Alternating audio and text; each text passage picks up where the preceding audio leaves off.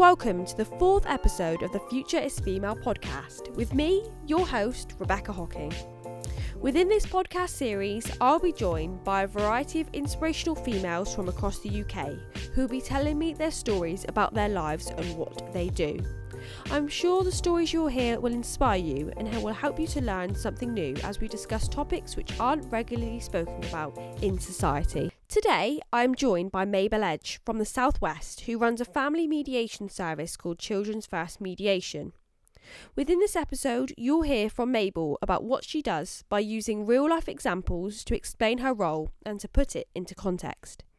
At the end of this podcast, there will be details of how to contact her for more information if you are requiring her service. Hello, Mabel, and thank you for coming onto the Future is Female podcast.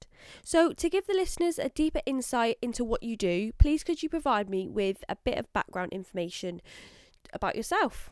Okay, so um, uh, what I do is I, I manage a, a, family mediation service, so effectively um, supporting families in what's called the private law arena. So, where people are in dispute about arrangements for children or financial issues uh, following separation or potentially uh, following divorce, uh, we help those uh, people that are separated to, to come up with their own plan um, and find a way forward that works for everyone uh, and keeps the children and uh, the family in control of the decisions that are being made.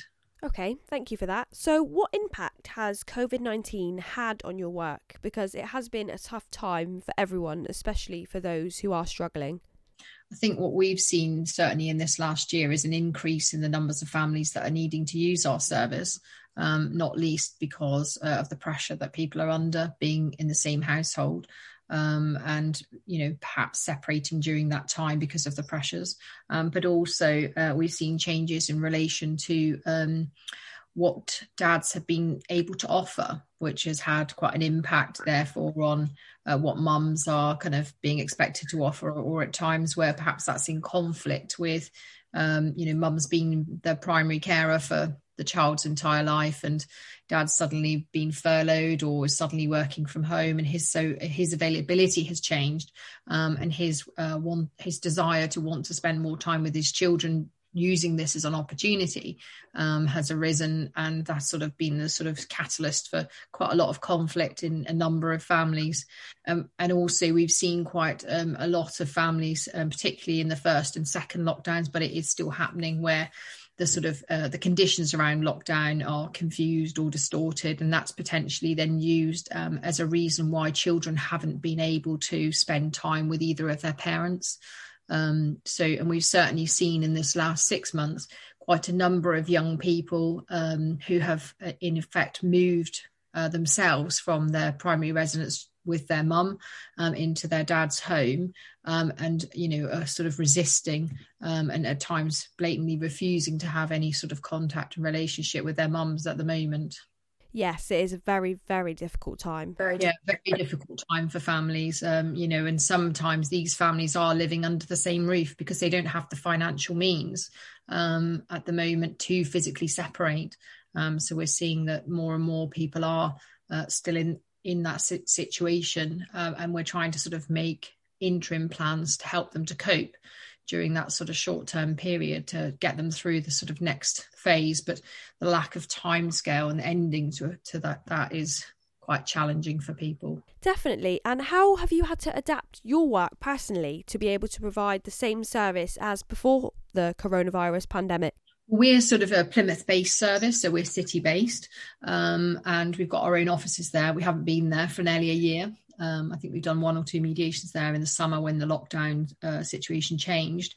Um, so we went straight away online. Um, so we were quite responsive to that.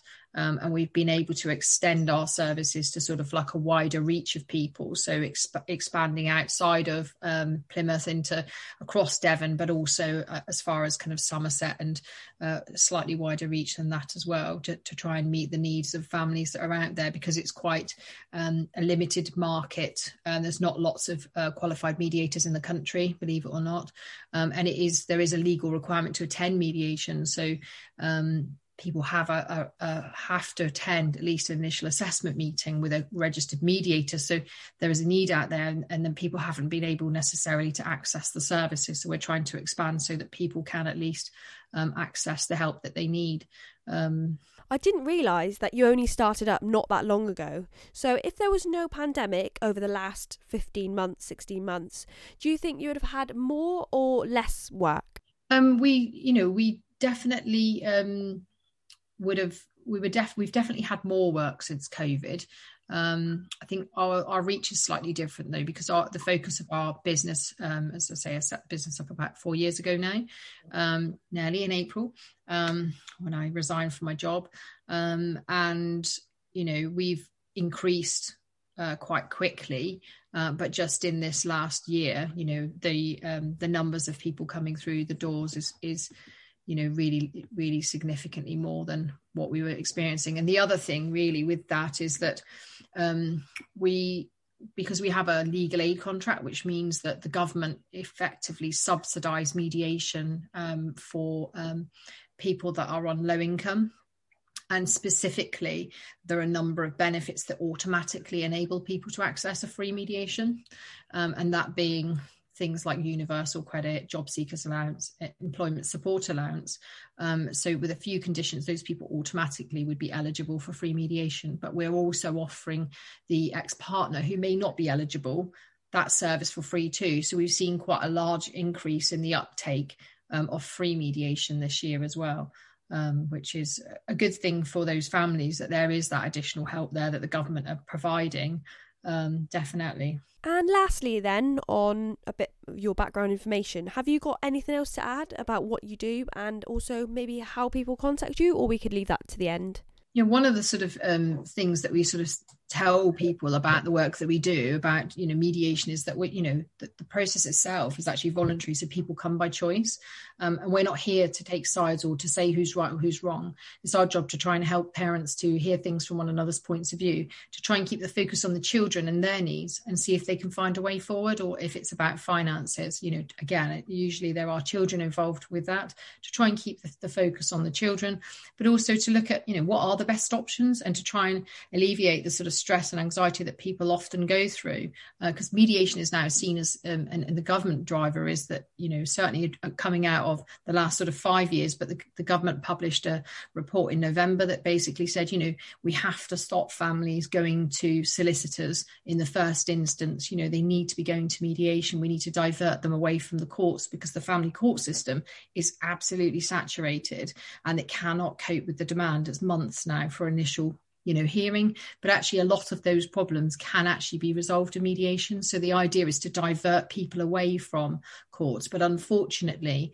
you know it's a business model that means that people make money out of people going through the courts which is a stressful and um, difficult process for people that can take you know six to nine months to resolve um, and you know what we uh, specialize in is in actually keeping the voice of the child at the center of the decision. So as a mediation service we do work with children as part of the process. Uh, and you know there's been there was a report that was published in november about the voice of the child within the mediation process because children have had a right to have a voice in decisions that have been made about them since 1989 um, it's enshrined in in the law but unfortunately it hasn't really been a feature of our work but certainly um, it's something that since we started, or since I started Children First Mediation in 2017, it's been the focus of our work. Um, and, you know, just this week I've seen three children, um, which actually probably doesn't sound like a lot, but across the country, there are very few mediators doing this work. Um, and so we're sort of really known across England for this work and people will come to us specifically and courts will direct people to us now specifically to undertake child inclusive mediation because we can enable the child to have a voice in their parents' decision making, not to burden them with the responsibility of making the decision, but to actually involve them um, so that they do feel that their parents have been able to hear what it is that they would like to happen and what things they think need to be different or change in order to improve their situation. Um, so we really pride ourselves in, in the fact that we do that work. Yes, that is really important. Children's voices and hearing what they've got to say is so important. Absolutely. And, you know, whilst this sort of requirement is always to consider it for children over the age of 10, as, as a service, we will work with children where, where it's needed and where it's appropriate from sort of five and up, really. Um, and you know we are, we're lucky in that respect that we have that expertise um, and all of our mediators that work in the team so there are five of us uh, we're all child inclusive mediators so that means that we've all done additional training to sort of work in that way. Um, and we've also sort of undertaken training in parental alienation, which I think just one of the sort of things I touched on without sort of referring to it as parental alienation earlier is an area where we see children who have potentially being alienated against one or one parent and that and their extended family arising out of sort of denigration um, from one of their parents against the other and that takes its toll over time really on children's emotional health and well-being uh, and causes a sort of state of splitting really where they then feel that they just cannot cope anymore um, with going to spend time with the other parent for fear of uh, rejection from the parent who's who's behaving in a, a way to um, alienate them. And so one of the things that we do is we we can conduct as part of our assessment an assessment to identify that and you know signpost them to the appropriate services to get some help so that they, the child doesn't actually continue to suffer in that scenario. It is really interesting to know that so many mediators are not trained in working with children. So, thank you for providing this service. It is definitely needed. Yeah, absolutely. I think that, you know, it's something that I'm quite passionate about. And I've worked with children and young people. I was a manager in children and young people services for 10 years prior to setting up the service. And the voice of the child's always been really important to me. And you know, part of our training requirements to attend um, additional training to conduct uh, work with children, it means that lots of mediators have, you know, I say lots, you know, maybe sort of three or four hundred mediators have trained to do this, but actually people don't have the confidence or the skill base to do that. Um, and so, whilst people might have trained, you know, certainly what our experience is is that they're not using those skills. But I think what the government is saying now is we must use those skills. We have to upskill our, our profession to go and do that work because children are pivotal you know they they really should uh, be enabled and supported to participate in this process. Um, and it would be wrong of us as a profession not to include them. Um, so we have to do more. And certainly that's something that you know as part of, of the kind of voluntary work that i do on the family mediation council standards board is about driving up those standards and making sure that mediators can become confident um, to deliver deliver that. So irrespective of, of where a family lives in the country, that their children should still be entitled to have that opportunity. Um, so I think that's really important. Definitely, then. And for you personally, it is really interesting to hear that you were not previously in this sector, but you are now because of a passion. How important is this? Yeah, it's so important for me, you know, because I've always done roles where I've, I've been passionate about it. And when I worked for the local authority, I managed a specialist service, which was about uh, restorative approaches, which was about working with people rather than doing to people. And that sits at really the very heart and the core of mediation. So it's not about telling people what to do, it's about saying to them, look, you know, let's try to help you to understand things from one another's point of view. And let's see if we can get you together to find a way forward. And to see the journey that people can make within mediation um, is just outstanding. You know that the the examples that that we can we could give of families making a huge leaps uh, where you just would never have thought it would be possible. People do come in to mediation with very polarized positions um, but it's our job to try and help them to sort of negotiate their way to sort of a path you know in in a way we see it as being kind of on a bit of a roundabout. They're going round and round and round. They can't find a way off that they can agree which route to take. So and sometimes it's about looking at each of those different routes that they that they've got in mind um, and helping them to see which what each of those routes could bring. But other times it's about making a new road and saying okay you've never been down this road before but let's look at what that road could offer for you for your family and then most importantly for the children. Um, and when it's about financial issues you know sometimes we see people who are fighting uh, over uh, financial issues usually property and, and pensions but the costs that they've already incurred are greater than what they've actually got to um, to fight. You know, and a lot of the time, what we're certainly seeing at the moment is that it's about debt rather than assets. Whereas previously it would be about okay, we've got a family home and there may be a bit of equity in it. Now it's about you know they've got more debts certainly than they've got equity. So it's about who's going to have which debts, um, and that's a really really sad uh, position for people to be in um, because they can't find a way forward. Um, and they they have been kind of guided, misguided to believing they have to go through the court process, which is extremely expensive, um, to try to sort of get to a resolution on those things when in fact they don't need to do that at all. And for most people about 70% of the people that we see now are legally aided so they get it for free. Um, so they get this free help to help them to find a solution from within rather than sort of someone imposing a solution on them, which most people don't really enjoy. Um, so I think for me, there's that passion of being able to give people the opportunity. It's a platform to give them back some control, um, to be able to stay in control of the decision making rather than having somebody externally decide uh, what will happen. And that ownership that comes from people say, but you know, if it's not legally binding, but you can have it made legally binding if that's what's important to that individual family. But what's more important is that people take ownership for the decisions that they're making. So if they own those decisions and they feel that it's realistic and workable for them then there's not really any reason why they can't stick within them. Um, it's only when there's disagreement about whether that's a good plan or a bad plan as to when people get into conflict and things break down. Um, so but on average really we don't see people ma- many more than uh, families that we see not more than two two mediation sessions.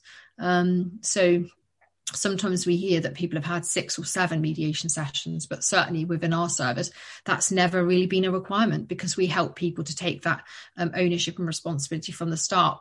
And I think I do genuinely believe because we do keep the focus on the children at the centre and we help them to see that what their children need from what they've told us and actually to, to make a plan that's about their children and what they need, not about what they want. They each come in wanting, I want this and I want that. But we're like, okay, that's great. That's what you want. But what do your children need? And then we start to build a plan around what their children need, which is a very different sort of approach to, okay, how am I going to help him to get some of what he wants and her some of what she wants, you know? Um, so it's, uh, you know, slightly different for how we, how we conduct what we do really. Yes, very important. And it's so varied. There's so many different situations and scenarios. So if people are listening to this podcast episode and they feel that they need to come and speak to you and Children's First Mediation, how do they contact you? So the simplest way to contact us is using our free phone number. So the free phone number that we um, operate is an 0800 number. So it's 0800 061 4905. Or they can send an email over to info at childrenfirstmediation.co.uk. Um, and we've also got a website, so you know, childrenfirstmediation.co.uk. Have a look on the website, um, and you can send a link through the website. Um, we've obviously got you know social media, so we've got our own social media channels as well. Feel free to look us up on there, um, and our reviews. We have you know outstanding reviews on Google, um, and we pride ourselves in those. Usually people only review you when you've done something wrong but actually on the whole generally people are really happy with the service uh, that we provide. Um, you know, and um, just one other point, just on the child inclusive mediation, is that it's something that the government don't actually fund, even though it is something they do expect mediators to do. And because most families really don't have the financial means to do that as a service, it's something that I actually fund um, for the families that come through the service. So it's something that the company actually do on a voluntarily basis because we do feel that strongly um, about making sure that it does happen. And I don't believe that money should be a barrier to those children having their voice heard in the process. Absolutely, that is a very interesting point. And it's something that I hear time and time again from my colleagues across the country who's going to pay for it? Who's going to pay for it? Nobody wants to pay for it. And I say, well, it doesn't matter who's going to pay for it. You know, if I need to pay for it and that means that those children get a voice, then that's what I'll do. And what we see is that children, so I did a mediation yesterday and we heard from a, a, boy whose parents had we'd seen the parents a couple of weeks ago and then we saw the boy and then he inputted his views yesterday. And that really helped the parents you know really grounded them. It really helped them to hear from their child and what he wanted and it helped them to make the right decisions for him. Um, and they left you know upbeat and positive because they've actually made a plan that, they, that everyone feels can work um, and that he's going to feel that he's had his voice heard within that as well um, and that did help them to make the right you know the right decisions. You know they weren't sure which way to go and that really did help them. So i think you know it's and and you know for me i think well yes that might have cost that might have cost me as a service money but isn't that worthwhile? Um you know that that child's been able to be heard and i think that that's more important for me. Um children at the center which is why we're called children first mediation. Um, well, thank you very much for coming on the fourth episode of the Future is Female podcast, Mabel. Really appreciate you joining me today, and hopefully, the listeners have learned something new about your role. So, if they need to contact you, the links are in the description of this podcast. So, please look below and contact Mabel and the organisation if necessary. Thank you very much for everyone for tuning in, and please keep your eye out for the next episode, which will be coming very soon.